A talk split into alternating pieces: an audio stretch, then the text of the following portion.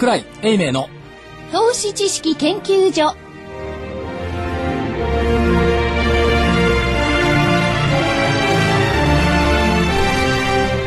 皆さんこんにちは。こんにちは。こんにちは。桜井英明の投資知識研究所の時間がやってまいりました。今週もスタジオには桜井英明所長。こんにちは。正木昭夫隊長。こんにちは。福井主任研究員。ちは。新人研究員の加藤真理子でお送りします。そして、えー今月、まあ、最終週ですので本沢誠さんにもお越しいただいておりますこんにちは。よろしくお願いします。白熊さんですはいということで人長毛が香り始めましたね。そうですね。そういう季節になりましたね。福井さんわかんないんじゃない？よとして。え、陣長芸ぐらいは知ってるでしょ？いや、いい匂いですよね。桜の花が咲き始めましたね。ね。わかりました。ですか？はい。あ桜は知ってると思います。桜知ってますね。はい。まあ春の季節ななあだこうだ言ってますけど春の季節もやってきましたねといったところで、はい、今日日経平均は均プラスで引けました、46円31銭高。9755円10銭ですね、はい、9755円10銭でお引けを迎えました。46円31銭高です。大引け直前は27円高ぐらいだったから引きでそうですね。20円ぐらい上げて、はい。お化粧でもしたんでしょうかね少しは。ね。20円ぐらいはね。31日ですからね。さて正木さん。はい。アノマリーがあったんですけどもアノマリー。今日は月末期末。はい。で去年の6月から今年の1月までは月末の日経平均はいつも100円以上下げてたんです。なるほど。で2月にこれがなくなった、うん。今月もなくなった、月末安のアノマリーは消えたんでしょうか？どうでしょうか？いやー、消えたと、お祈りたい気持ちがありますけども。ね、だから今まではそのお化粧だドレッシングだと言いながら常にこう裏切ってきたマーケットですけども、なんかそういう感じで昨日の展開とかもね見ててね多少なってきたのかなということがあります。東京電力も迫力ありましたしね。昨日の終わりは。3000 3999万株ですよ。そうです。僕その後所長に電話したんですよ。このね、すぐに。リに里井正樹さんからですね、はい引き跡でかかってきて、桜井君、桜井君、東京電力はどうなってるんだって。あ あなたメリル出身なんだから自分で考えたらどうですか？考えたんですよ。だけどね、あの3000万株以上のものが消化できるとは実は思ってなくて、数分前まで、ああ、3000万株か売り物の中で終わっちゃうんだなと思ってたら、ボンと消えたんですよ。直前。で直前だから売り残しが80万株でしょ？そうです。すごかったですね。まあその買い戻しなのか、外からの買いなのか、でも売買金額が7500億円今日ですかあれで。全体でね？全体で、だから大引けだけで100、200億弱でしょ？でしょというところではありましたけども、まあいろいろ諸説ふんふん出てきてますよ。うはい。といったところで、まあね、東京電力、まあ動きがいいからですけど、株価の問題よりも早く原発っていうのがあるんおっしゃるですけども通りですね。正木さんにもう一つ質問したいのが、はい。今日なんか来ますねさて三原先生が夢枕に現れたって、これはびっくりしました、三原敦夫先生。23日の朝ですね、えー、夢枕に現れて、何をやっとるかと、こういう怒られた。ことを怒られました。カツを入れられたんですね。そうです。こういう時ほど君らがちゃんとそのマーケットのことを伝えなきゃいかんじゃないかと、東京証券取引所もオープンになってたんだから、こういう時が大事なんだと。いうことで言われてましてこれはまあすごく納得できるところだ二つ目、言葉に気をつけなさいと。こういう時は。えー言葉を生りとするものは言葉をこういう時には取捨選択をして自分の専門性の分野に特化してお話をしなさいよ。と気をつけなさいよ。多分あれは私だけじゃなくて、えー桜井所長にもですね研究所に研究所に。ですね。はい。しかし、正木さんも日が経つと、ずいぶん簡略になっちゃう。もう、なんて言っちゃって、このような国難の時期に手をこまねいてどうするっておっしゃったんおですよ。そうです。現場に、現場力を基本にして個人の力を結集しなさいっておっしゃったでしょそうなんですその上で、ここから各個人の専門性を発揮して、この難局を乗り切りなさい。はい。あれびっくりしましたでも。そうしたらその日がですね、実は三原先生の大分への納骨の日だったんですって知らなかったんですけども後でご家族の方に電話ちあの連絡取ろうとしたら事務所の方から「今日は納骨です」って言われて「ありゃー納骨の日の朝に夢枕かこれはまあでも、まあそういうふうに諭してくれた。はいで結論は、まず自分が信じる方法で行動しなさいとはい言ったところが出ていましたから、はい。その通りですよね。自分が信じる方法で行動する。私たちができることは原発のことあれこれ言うことでも何でもなくって、株式市場で起きていることを正確に伝える、株式市場のことを解釈する、これですよね。そうですね。これをまたわけわかんない原発だとかね、放射能だとか専門外のことをいろいろ言い始める人だからわけわかんなくなるんですよ。僕たちが喋るのは株のことなんです。にわか専門家が多すぎますね。いかんです、こういうのは。ええ、それで例えばね、証券会社なんかでもね、あのー、まあ、証券のプロがね、原発問題を話したりなんかしてね、いろいろやってると、あれ？って感じもしたんですけどね。ねまあ、非常に、あのー、気になる部分であるんですけどね。ということで、まあ、その原発とも何とも関係なしに、どんどん経済ということで今日は、ね、進めていきます。えー、それで今日は本沢さんにですね、早めに登場していただいて、えー、このところの相場等々に関していろいろお話を伺っていきたいと、えー、思ってます。えー、まあ地震がですね、えー、東関東大震災11日に起こって、まあ、その後、はい、いろいろ被害が広がりですねそれに加えて、まあ、原発の事故ということにもなってですね、えー、株式市場非常に波乱なんですけれどもその辺はあまあどうお考えですかっていうような質問もおかしいんですけれどもどうですかね見てられて。まあ厳しいでしょうね。うんまあ、厳しい、確かに厳しいですよね。えー、で、あの、えー、今回はその地震という、はい、まあ、天災、はい、で原発はあ人災になるかどうなるか、はい、ということなんですけれどもそういうのが起こってですね株式市場、はい、えー、1万円台からですね、えー、8000円をつけるに一時つけてるんですけれども、えー、まあ一時って言いますかあつけてそれから今今日は9755、えー、円ということですね。はいえー、まあアメリカあ本田さんのですね、はい、市長のところのアメリカ云々ではなくて、まあ、えー、日本国からこういうのがね、はい、まあそれはあ非常な国難といいますか、災難なんで、しょうが、まあ株、株、経済的にはですよ、えー、えー、避難とか、あの、被害とかそういうことじゃなくて、えー、しょうがないということなんでしょうけども、えー、今後の動きはこれ、どう読まれますか？もう一度下げるんじゃないですか。うんうん、うん、はい。うん、それはな何を下げが本番だと思いますこれから。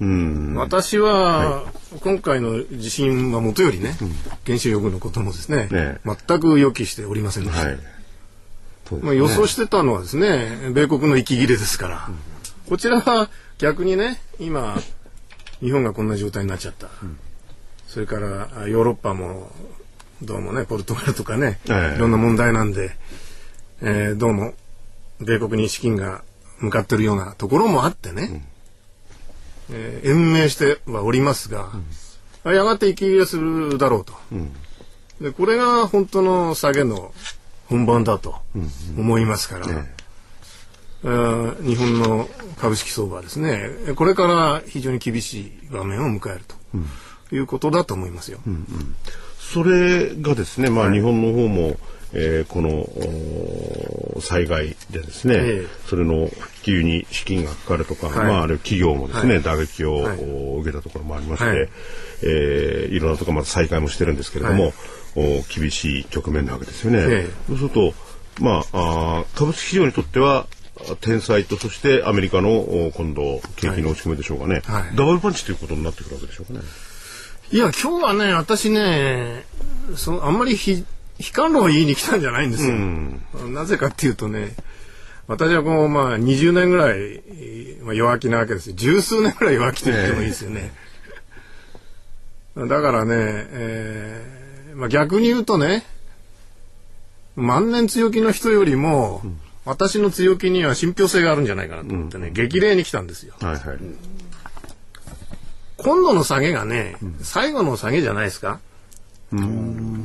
日本日本株にとって、はい、私はあの米国が息切れすれば下げは免れないと思いますよ、うんうん、でもねそこで大きく下げたところはね、うん、10年なんて言いません。もっとね20年30年にわたるね、うん、本格的な強気相場のスタートラインだと、うんうん、そう思いますよ、うん。うん。うん、その理由はね、はいまあ、バブル崩壊以来ね、うん、日本はまあ人物金この需給ギャップギャップがねずっとあったわけですけど、うん、まあ、今回はね人の問題には、まあ、経験に触れませんよ、論じませんよ、少なくともね物と金のね、ギャップは解消されますよ、需給需給ギャップはね、ですからもう日本は国内だけでね、はい、こう仕事があるわけですよ、いくらでも、内需がね、加えて、なんていうんですかね、前もって下がっちゃったんですから。うん。うん、これ以上下げようがないと。うん。で、まあ、まあ、米国その他はね、これ、私の考えではですよ、これから下げが待ってるわけですから、それに引き比べればね、日本はもう、今度下げればね、下げ余地がないぐらいに下げちゃうわけですから、まあ、スタートラインにいち早くつけるわけですよ。その意味でね、私はもう、今度こそね、20年、あるいは30年にわたるね、黄金の強気相場のね、スタートラインになるんじゃないかなと。この相場ということに関しますと、ね、10年弱気の私が言っときます 相場ということに関す関しますと、それを引っ張ってくるのは牽引役がありますよね。ええ、それはどういうところなんでしょうかね。まあ、業種っていうのか、あるいは経済全体っていうわけなのか、ど、ど、どうなんでしょうかね。例えば、この復興でもいいですよ。うんうん、まあ、この際だからね、うん、えー、もう、コンクリートでも何でもね、うん、やりゃいいんですよ。うん、それが一つだしね。はい。もちろんその電力関係だとかね、ええ、これはまあ国論が割れるでしょうけどね、うんうんうん、まあ新しいね、えー、クリーンな、うん、あるいはあエコなね、うん、本物のねエネルギーに転化していくとかね、うん、まあ、いろんなことは考えられるんじゃないですか。うんうん、だその辺を織り込みにやっぱり行かなきゃいけないんでね。ねまあ、それが新しい日本、うん、経済、あるいはそれの繁栄といいますか、その先取りなのか、はい、えー、株式市場の、まあ、一つ落ちた後なんでしょうけれども、上昇につながるっていう、それは相当長期ですね、でもね、2、30年っていうのはまた。いやいや、だって20年も下げてきたんですよ。うんうん。大体ね、強気相場の方が下げ相場より長いんですから、普通。うん。まあなるほどね。30年上がったら10年下がるとかね、うん、そんなパターンですからね。うんうん、私何も好きでね、好き好んで、この間ずっと弱気だったわけじゃないんでね、うん、白熊だ、ベアだと言われても、相場がそう弱いと思ったから、そう言ってるだけでね、うん、まあ、弱気派と言われるよりも、むしろ少数派と呼んでほしいだけであってね。ああ、なるほど。たまたま私が弱気だったと予想してたというだけであってね、うん、万年弱気ってわけじゃないんですよね。うんうんそれで、ええ。えー、きっかけはですね、次の下げのきっかけは、はい、まあ、アメリカ経済、アメリカ株ということなんですけれども、はい、ふとアメリカが今度は、えー、何十年も落ち込むということになるわけですか？そういうことですね、私の考えでは。もうすでに、この、軍事力でもね、限りが見えてるじゃないですか。うんうん、例えば今回のリビアでもね、うん。NATO の指揮権はまあ、限りが見えたっていうのも、あれはオバマさんが渡したのかもしれないです渡して、うん、要するに、二正面、三正面作戦はもうできない国力なんですよ。うんうん、例えばね、一つ軍事面を捉えればですよ。だから、いくつもね、前からオセロって私は言ってるわけだけど、中東のオセロはね、どうも反米色になりますよ。うんまあ、その可能性はね指摘して、されてる方もそうすると日本の市場ということはまあ今もそうなんでしょうけれども、はい、まあ内需とそれからまあ中国をはじめとするアジアということになるわけでしょうかね。アジアも一つのね、うん、えー、大きな、まあ、大体2000年も付き合ってる相手ですからね 中国はね。えーうん、もう一回関係を修復してもいいんじゃないですか？はい。なるほど。それで、えー、非常に長期のまあ、もう、もう一つの下げが、アメリカ発の下げがあるということを、まあ、前提に。アメリカ発というかね、えー、ヨーロッパというかね、うん、とにかく、欧米発ですよね。はい。そちらの下げが、私はありそうな気がしますね。うん、まあ、その後は、あそれで非常な長期の悪抜けをした後は、今度は非常に長期な上昇に転ずるっていうことですよね。そう思いますね、私はね。だから、はい、それをね、希望にね、うん、えー株式市場をね、うん、あの頑張っていただきたいなと。うんうん、今日はあのエールを送りにしたんです。激励をされてしまいました。ということで、あのね、あのー、別に本沢さんの論調がこれまでと変わったわけでもなんでもなくて、えー、それまでの その通りのことを言ってらっしゃると思うんですけれども、あまりにも直裁20年だ30年長期の上昇が続くなんて言われると今度はびっくりしちゃうんですけどね、逆に。えー、まあ、ということで、じゃあ来月を楽しみに。うん、そうですね、来月また月末になりますか。一つよろしくお願いします。失礼しました。ありがとうございました。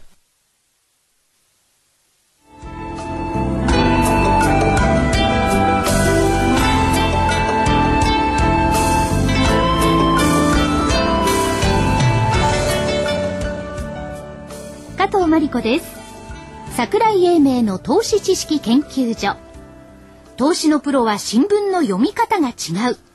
こんな単純な心理に桜井所長は気づきました。個人投資家の多くは新聞の大きな見出し衝撃的な記事に目を奪われますが投資のプロは小さな見出しや何気ない記事から投資のヒントを得投資方針を定めるのです。個人投資家が陥りやすいこうした新聞の読み方を改めればあなたの投資は劇的に変わるはず。桜井所長は言っています。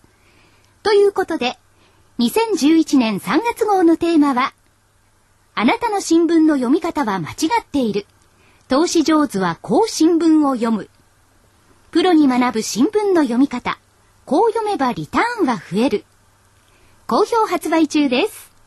DVD およそ1時間で値段は8400円。これまでの新聞の読み方を変えて新たな投資に臨みましょう。お買い求めはお早めに。お申し込み電話番号は03-3583-8300 03-3583-8300です。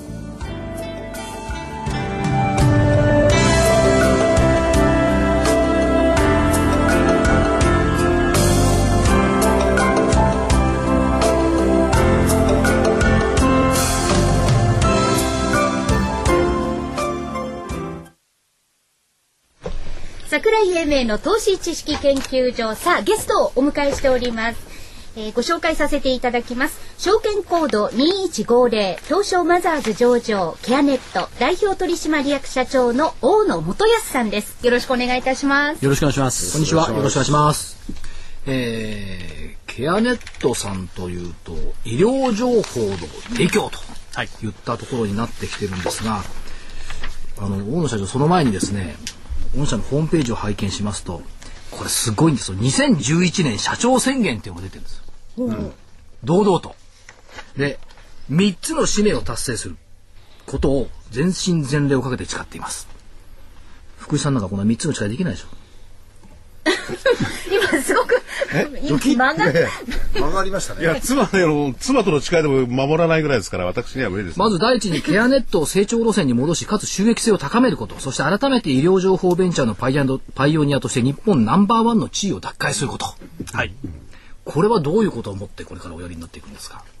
あの今までですね、えー、創業してから15年ほどやって、えー、まいりましたけど、はい、えー、この足元の2年間少し会社が、えー、調子が悪くてですね、ええ。ー、成長が止まってました、はい、えー、それをもう一回伸ばそうっていうので、えー、国内的には新しい商品をたくさん投入する準備ができました、はい、それから合わせて、えー、アジアにとりわけ中国の市場に入っていこうというふうに思ってます、はいその第二のところで10年の経緯を持って、ケアネットの存在を確固たるものにすること。そのために財政難にあいご日本にこだわることなく、アジアのケアネットに飛躍させること。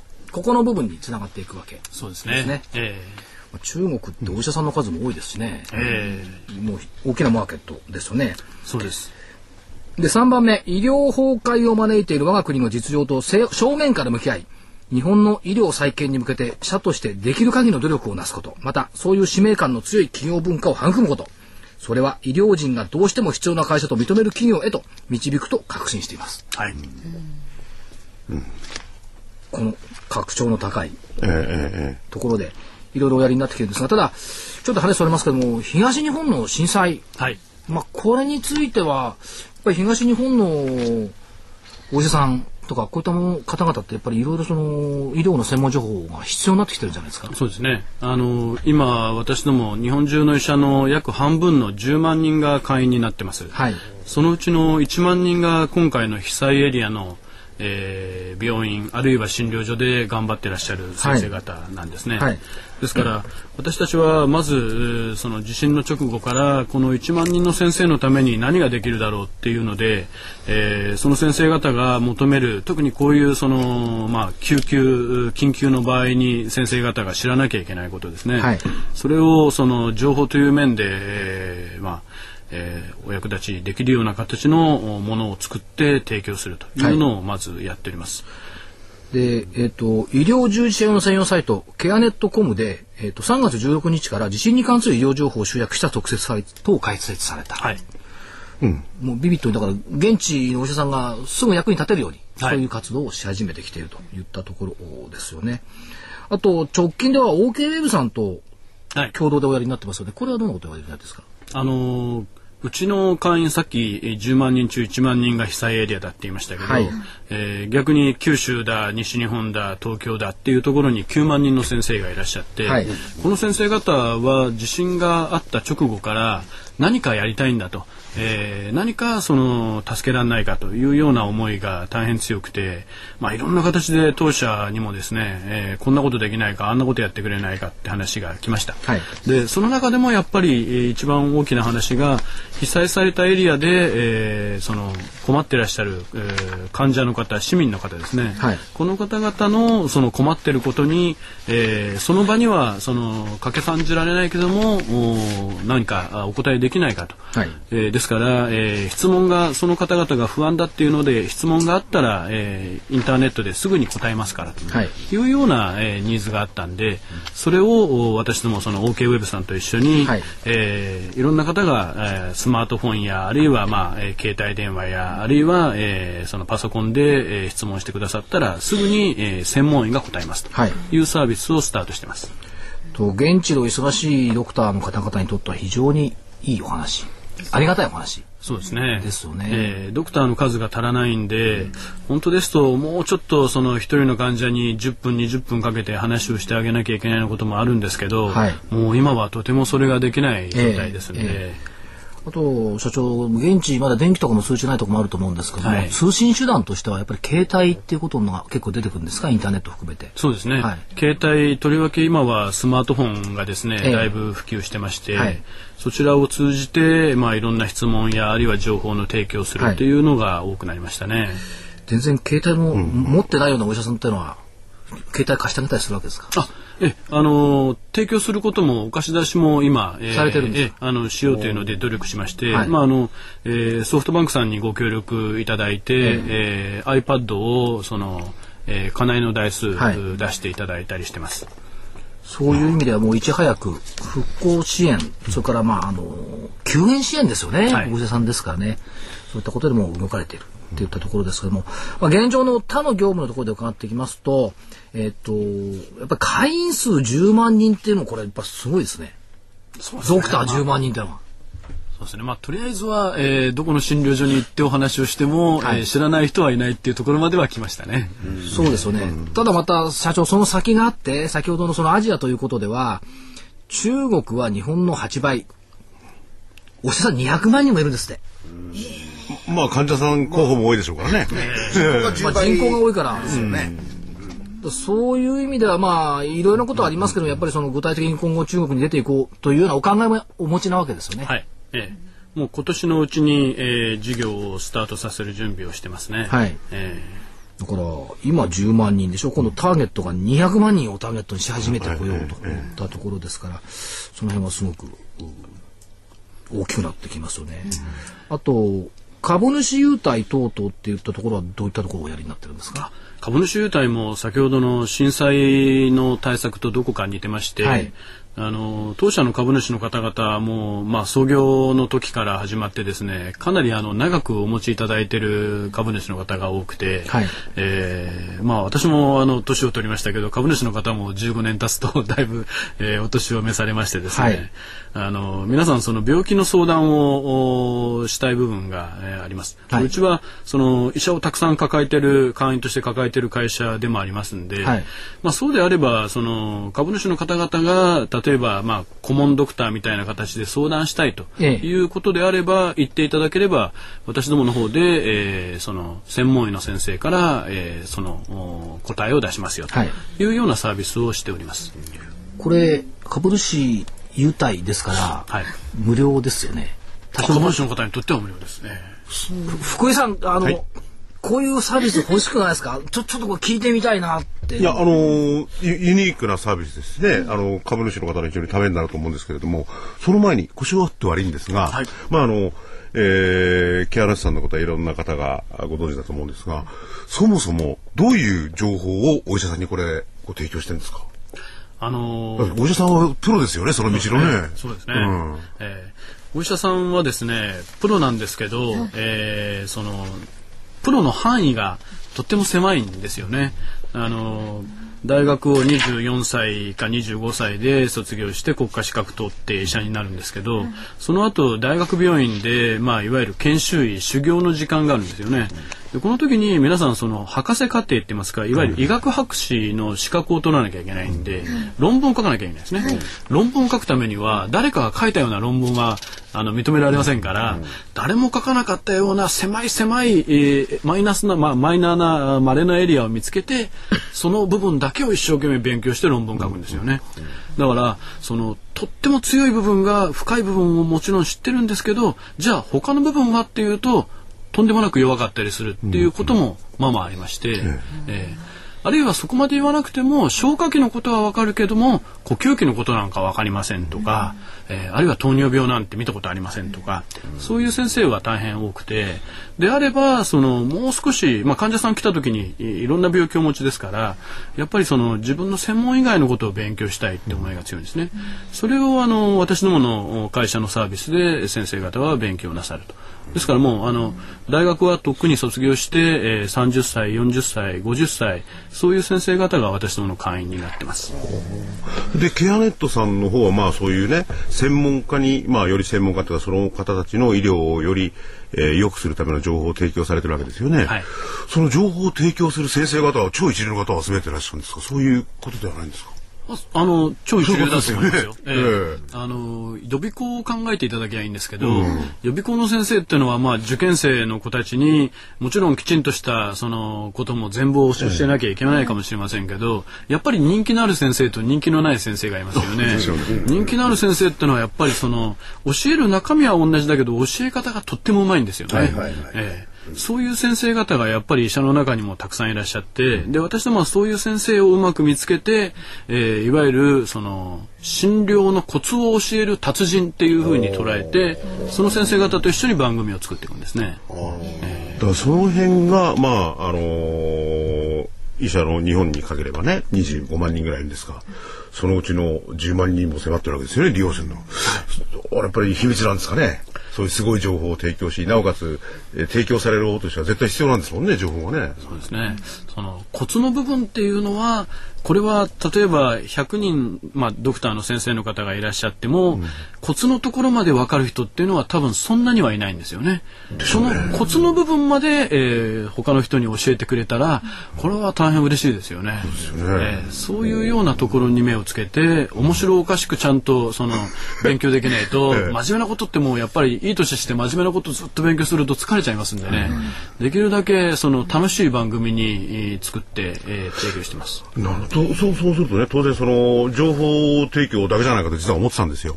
その加工とかそういうのもまあ、ケアネットさん得意とする分野でむしろそちらの方がそのお医者さんに受けてて利用者が増えてるっていうことになるんでしょうかね。あのスカイパーフェクト TV、まあ、スカパーですよね、スカパーでもう13年医者専門チャンネルっていうのを運営してますんで、で私どもが作った、まあ、番組動画の番組はもう5000本以上あるんですよね、えー、でまああのいろんな医学書の大きな書店に行けば私どもの番組の DVD も売られてますけど、あのそういう長い長い蓄積の中で、えー、その今言った人気のある番組のその コツの部分が私どもの中でも、うん、まあ蓄積されてったってことですね。じゃあこれ他の先生も許さないですよね。そうなってくるとね。ねコンテンツだけではもう圧倒的世界一です。ですね、ええ、どこの国に行ってもナンバーワンです。ぶっちぎりナンバーワンどこに行ってもですか？はい。と大野社長例えばこのマーケティング9万10万人近いお医者さんのおまあ今かあの加入者いらっしゃるじゃないですか。この方たちの、えー、マーケティングというのは最初どういう形でやっておられたんですか？一番最初はですね、これはあのまあ、えー、医学会のまあ日本、うん、外科学会とか、うん、日本皮膚科学会とか、はい、そういう学会と一緒にその学会のその講演を私どものテレビで放映するとか。なるほどなるほど。えーうんうん、あるいはその日本中に薬を届ける医薬卸さんがいらっしゃいます。はい、はい、あの、ね、そういった会社さんと提携して、はい、えー、その会社さんが私どもの代わりに先生方に私どものそのパンフレットを持ってってくれたりとか、はい、まあそんなような形からスタートしましたね。そうすると中国に今度進出なさる場合もやっぱり同じようなあのやり方って言いますか。手段としてはマーケティングの手段としてはそちらの方でやっていかれるおつもりですか？そうですね。ただ中国はですね、えー、もうインターネット革命が起きて10年経って、はい、中国のドクターはもうみんなインターネットやるんですね。はいはいはい、えーでそういう状況であれば私どもはもうそのさっき言った世界一のコンテンツ。を持ってますんで、はいはい、それをその中国語に変換して、うん、えー、見たい方はどうぞ見てくださいっていうだけで、はい、もうドクターの間の口コミで、えー、どんどん広がっていってしまいますね。うんうん、で社長ですね、社長が書かれてるのはですね会社は社会的な意義を有しなければ存在価値はない、と断言されてますね。はい断言されてる中で日本の医療再建に貢献するっていう社長の願いがあるじゃないですか。はい、で懸念されているのは医師不足ですよね。はい、そうですね。で特にその若手の外科医を増やすためには一体何ができるのか。えー、このあたりどうお考えですか？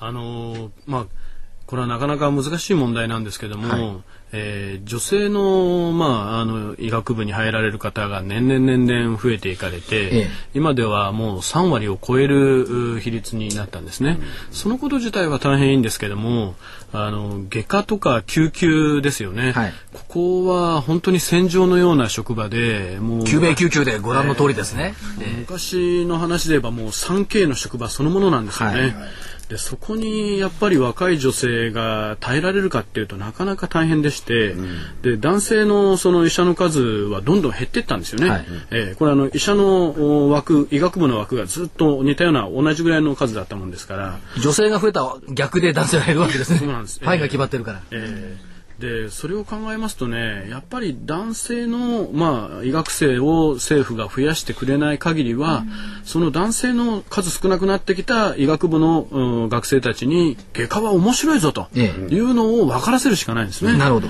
あの、まあ、僕らの世代だと例えばブラック・ジャックとかあ手塚治虫さんですね。えー、ああ医者ってのはすごいなこれはそのとってもいい仕事だなっていう思いを子供の時から持ちますよね。だからみんながゴッドハンドになるためにはどうするんだっていう。えーあのそれがちょっともうえー、もう二十歳を過ぎたけども、えー、改めて外科医になって、えー、その自分の人生をより輝くものにしたいなと思わせるような活動をするしかないんで、はい、それを、まあ、あの大学病院の、えー、いろんな方々と一緒に、えー、展開していこうと、はい、あるいはあの NPO でですね若手外科医を増やす会っていう NPO がございます。うんそこの活動も私ども全面的に協力しながら、はい、とにかく若い外科医を増やそうという活動をしております。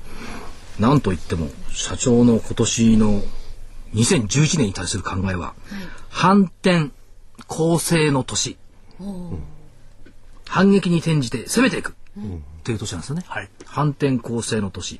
10年の経営を見据えた年、うん、全力で走ります、うん福さん耳痛いでしょ？痛いですね。ね。最近体重が増えて全力で走れない。いや、それとね、あの、今社長がおっしゃったその女性の外科医、まあ男性の外科医が必要。まあ社長のお考えではなくて、おそらくね、現場からそういう声が出てるんでしょうからね。うん、それをね、純粋に、えー、えー、外科を東という意味で支援しよう、ね、女性の方でも外科医を目指してくれればね。ね。もちろん、それはね、全然問題ないです、ね、でもこのお話聞いてると、その、日本全国の、ね、医療を、まあ、底辺と言えませんけれども、お情報という意味で支えてますもんね。大事な仕事ですよね。うん、そうですね。あのなんとか、えー、お役に立てるようなですね、うん、そういう会社でありたいですし、そういう会社であれば逆に、えー、利益もついてくるんじゃないかなと思いますね。うんある意味あの社長とか B2B ですかこれですと。そうです B2B です。B2B ですね。はい、一般の方たちにはなかなかこう、えー、お目にかかる機会が少ないと。そうですね。いうことですよね。えー、ただ皆さんが行かれてる病院とか医院のお医者様は会員として、木柳さんの、ものを使ってる。そういうこういうことがあると。ですね。はい。ですよね。まあ、あの、社長、この番組もですね、ちょうど、この形式でスタートして、ちょうど今回で1年になるんです。去年の春スタートなんですね。はい。そしてまた不思議なことに、御社の広報担当の方と、うちのかとまりアナウンサーがなんと高校の同期だというのがですね。クラスメートですよ、クラスメート。何しろクラスメート20人しかいないうちの2人ですから。え20人なのクラス？はい。そう独身クラスで、なんか優秀なクラスらしいんですけどね。新っていうやつですね。そうそうそう。これ先ほどね、これ打ち合わせをしてる時にね、初めて分かった。加藤真理子さんですね、知ってます？クラスメートですって、そうっそーと思ってですね。だって高校時代からですから。はい。これも何かの縁日と言いますか。はい。1年やって初めてですね、はい。4人いますけど、高校の同級生が現れたというのは。あんまりやるじゃないですか。白熊さんも同郷だったっていう、あそうですそうそう。個人のねね、あんまり悪いことはできないですね。そうですね、直接あのお話しする機会はないでしょうから少ないでしょうからそうですね。ぜひあのこういう番組にね投資家さんにもアピールとかどんどんしていただければ。ええやっていただければ。あありがとうございます。まあ、しかし、女子原さんと同級生の広報担当の会社っていうのは、なかなか世界探してもないですよ、社長、これ。いいでしょうね今度あの、はいあの、キャネットさんの DVD で、かともりアナウンサーが医薬品の紹介でもしたらどうですか？ぜひそういう機会がありましたら、ええぜひぜひ私どもの番組ににもね、ご出演くだされば。それはあの番組が終わった後でじっくりとお話しして。でまだちょっと時間がありますんで、実は僕社長に興味があるんですよ。はい大若いですよね。15年間ずっとこれやってこられたんですかでも。いや、もうお、若いって言ってももうすぐ50ですから若くないでありますが。ねおこ見た目ね。はい若く見えますよね。私も若く見られるけど、私より若く見えるもん。ええ会社作った時は33で若かったんですよね。ええで語り口も明瞭ね、あのお声もいいですし、いいなあ社長自身はその DVD とかにご出演されてないんですか？いやそんな恥ずかしいことは。そんな恥ずかしいですね。あの、うちはドクターの資格を持っている、まあ、あの、ドクターとしても大変優秀だった人が、はいえー編集長をやってますんで、ええですからもう本当に医者のことは医者でないとわからないっていう世界でありますので、もうそこはそこは、社長はマネジメント一筋。ええもう僕はあの、経済学部出身ですか なるら。ほど。なるほど。そまあ、あの、明かしていいのか別にして、社社長もともと証券会のご出身です。そうなんですか。正木さんと全然色が違いますよね。同じ証券会とはいえ。ところがですね 今社長お辞めお辞めになってからですけどもえこれがどっかで接点があったんですよなるほどね。そうですよね。そうですね、共通のあの、知り合いがいっぱいいますよね。面白いな。社長のお知り合いは正木さんで、広報担当のお知り合いはかとまりアナっていう、不思議な縁です。よ。でまあお大野社長とね、隊長の共通点って言ったら社会的使命っていうことぐらいでしょうね。他はね全然違うわ。何 その言い方何それ？好きだなそのぶっきらぼうな言い方。まあ、あの、今、業界的にもですね、やっぱり医療っていうのは救援等々、東日本も大変なところですから、ぜひ、あの、この国のためにですね、いろんなことをですね、やっていっていただいて、株式市場で縦横無尽に暴れる企業であってほしいなと思っておりますんで、ご検討お祈りします。応援し頑張ります。ええよろしくお願いします。ありがとうございまありがとうございしま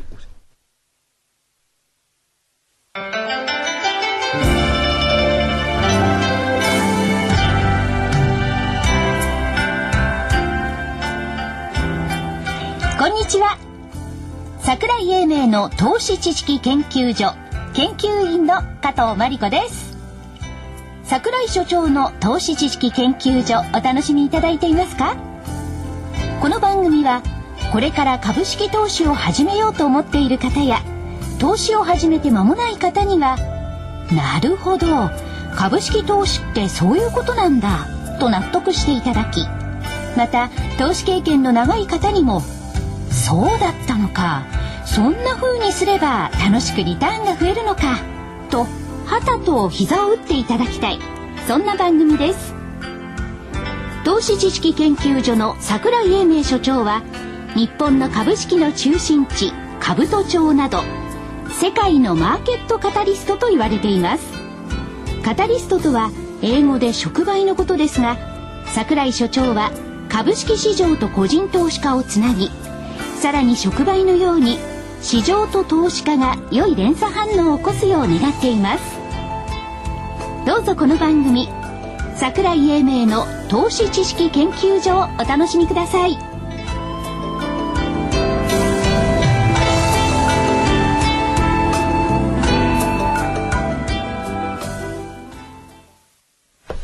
桜井英明の投資知識研究所。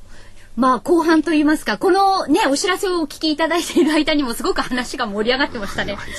いや、一番盛り上がったのって、かとまりアナウンサーでしょうよ。そうですよね。ね昔は綺麗だったと今でも綺麗ですけど。ど、どっちがあ、その取ってつけたような。いやいやいや、かとまり、私は昔綺麗。あ、そんなこと言ってない綺麗でしたね、とかね。美人のかとまり。さっきあの、お二人の同級生の会話そうでしたよ。ねそうすごい美人だったんだから。それが広報ですから。今もう美人ではありますけども。まさかもどっちですか、まあいいや、美人でもどうでもいいや、そういうことは。はい、戻りましょう。戻りましょう。えーっと、まあ今、マーケットで必要なのは、目先二つですよね。まあ、大きく言えばね。マーケットというか社会全体で必要なのは、原発の問題ですよね、この処理。そうですね。それから停電の問題。まあ、まあ、あの、復興、それから救済は別にしてね、といったところになってきてます。で、どうですかね、正木さん。はい。復興資金が足りな足らないんだったら、アメリカの国債売っちゃおうぜという話はありませんか？ありましたですね。出ましたね、なんか数日前に、そんなような話が。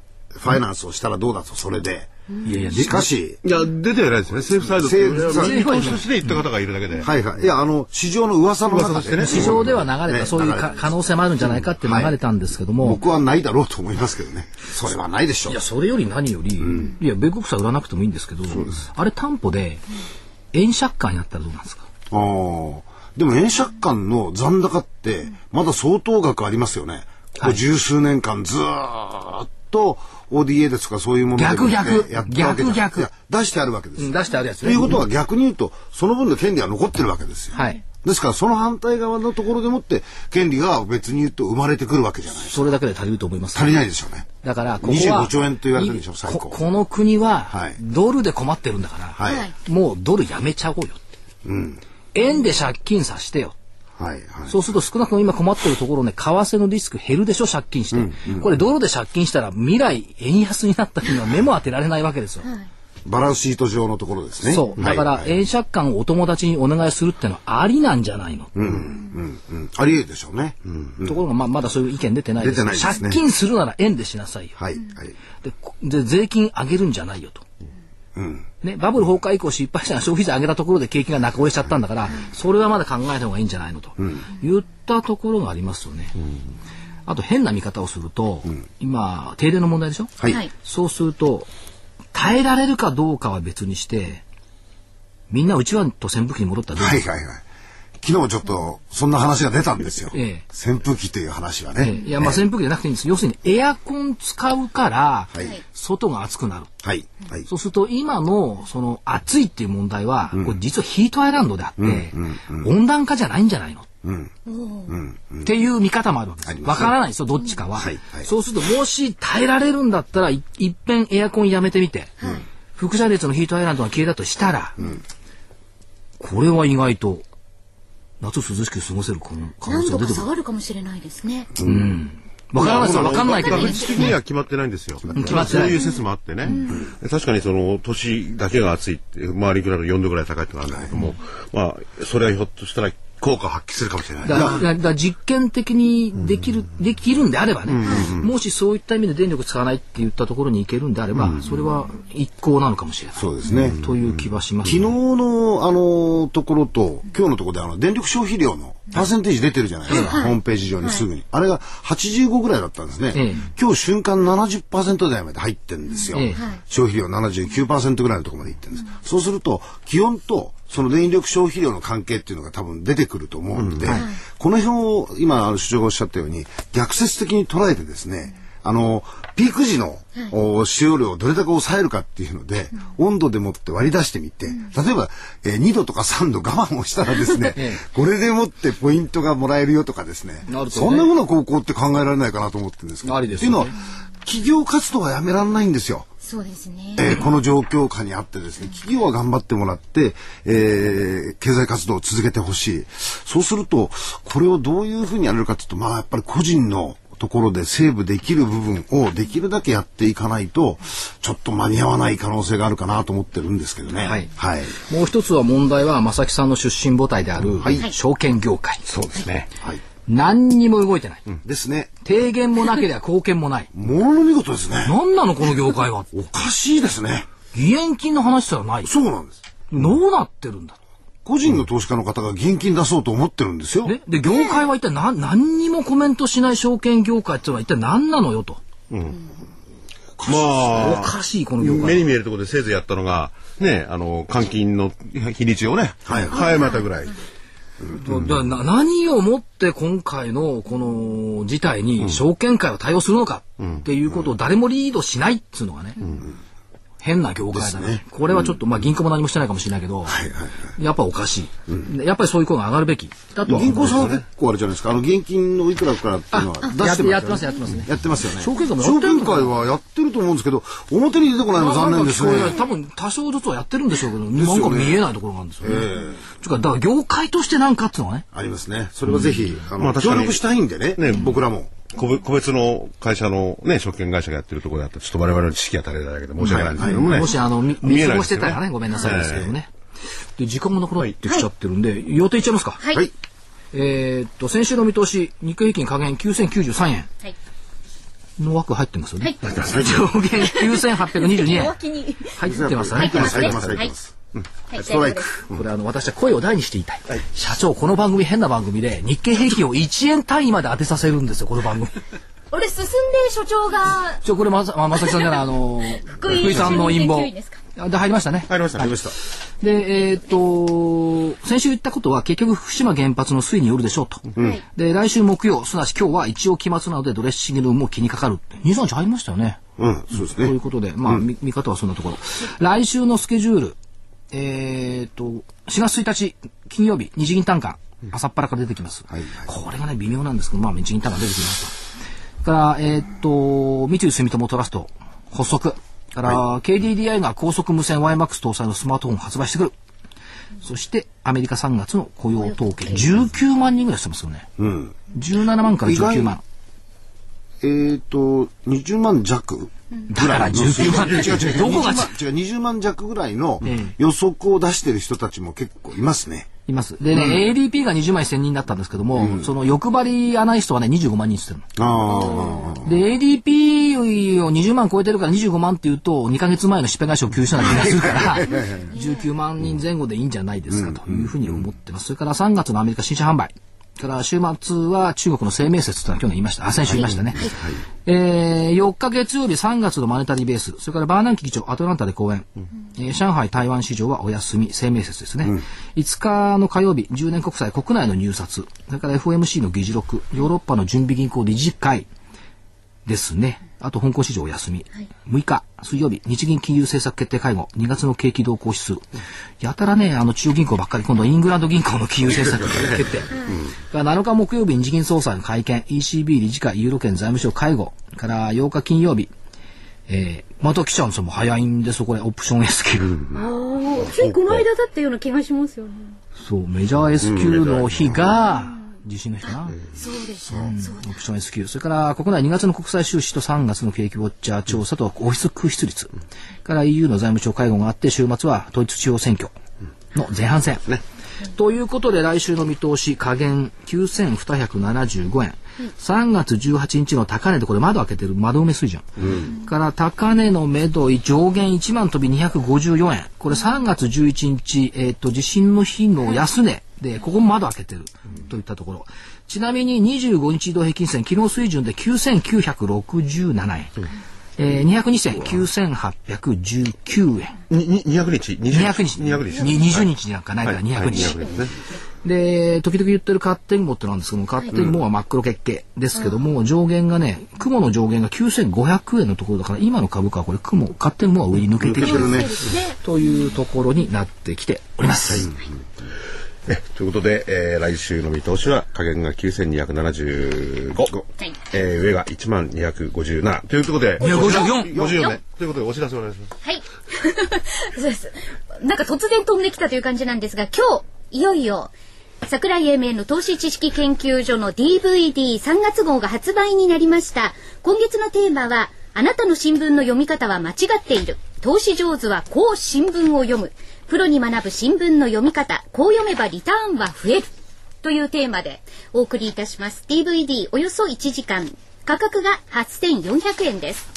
あの今回あの新聞の読み方を各こう政治面とか投資面とかポイントを言って所長がこういうところを読んだ方がいい、押さえといた方がいいよというようなお話をしてくださってます。具体的に所長挙げてくださってますよね。はい、えー、っと結構結構力を入れて喋りました。これだからきっと学生さんとか企業研修に向くんじゃない？そう思いますよ。あのえっ、と録画されてる時に横で聞かせてもらってて。ただで聞いてこれはいいただで聞いてちょっと待てよ。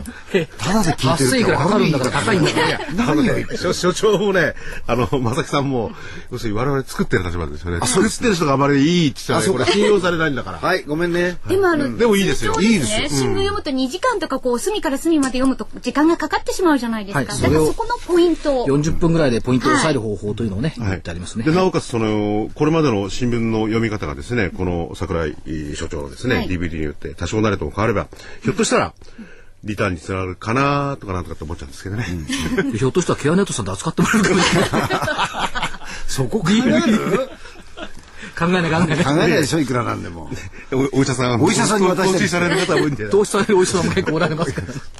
しゃると。いずれにしましてもこの、はい、DVD ですね。DVD2011 年3月号、あなたの新聞の読み方は間違っている。投資上手はこう新聞を読む。プロに学ぶ新聞の読み方、こう読めばリターンは増える。え価格は8400円です。お申し込み、えお問い合わせの電話番号、ラジオ日経事業部です。電話03-3583-8300。03-3583-8300までお願いいたします。ということで、あと今月の私の履歴書って読んでました？読んでました。安藤忠夫さん、はい、あのー、著書の名前がね「連戦連敗」っていうね本を書いてるんですけども、うん、火曜日だったかな、うん、これはねあの胸に残っちゃったのは真剣勝負は力量の差を言うという現実を思い知らされることがあるので恐ろしい。緊張感の中でしか生まれないのが想像力だ、うん、諦めないでいると時に勝利が舞い込むこともあるこれはね残ったのとあと今日の部分締めくくり、はい、人々は考えなくなり戦わなくなった、うん、経済的な豊かさだけを求め生活文化の本当の豊かさを忘れてしまった、うん、これはね残りましたね。そうですね、まさにそういったところが出てくるのかなという気がします。あとどうなんですか？マーケットって結構その懐の痛みとか、心の痛み。特に心の痛みっていうのが分かってないマスコミがねうん、懐の痛みは分かったようなふりしてるけど、うん、心の痛みについて分かってない、うん、理由今週からオプションなん。かの保証金がめちゃくちゃ上がってるわけですよ、ね、日経平均先物とか3.7倍に上がってるそうですねこのことに対してつらっと一部目で書いてあるん。ですけど、それが現実に投資家さん。にとってどん。な行動を及ぼしているかみん。なもう投げてるわけですよ、証拠金入れられないって、そういったことに対する心の痛みが全く分かってない記者が。そういったところを指摘していかないといけないのかなと。まあ長くなるかもしれないそれも市場ですからね、でもね。それも次第で、うん、ちゃんと正確に指摘をしてほしい、うんうん。ただ上がったとか下がったとか。それがどういう結果になるとかね。そう。おそらく、あのひょっとしたら知らない投資家さんもいてね。はい、はい。心の無用な損を抱える恐れもありますしね。というのがあると思います。それから今日、メルマガで書いた、作った歌、化粧っていう言葉、あの歌があってね、中島みゆきだったんですよ、はい、化粧なんてどうでもいいと思ってきたけれど、せめて期末だけでも綺麗になりたい。大引けで株価は戻しに行くから、最後の最後に戻しに行くからったら本当にそんな感じになって。なね。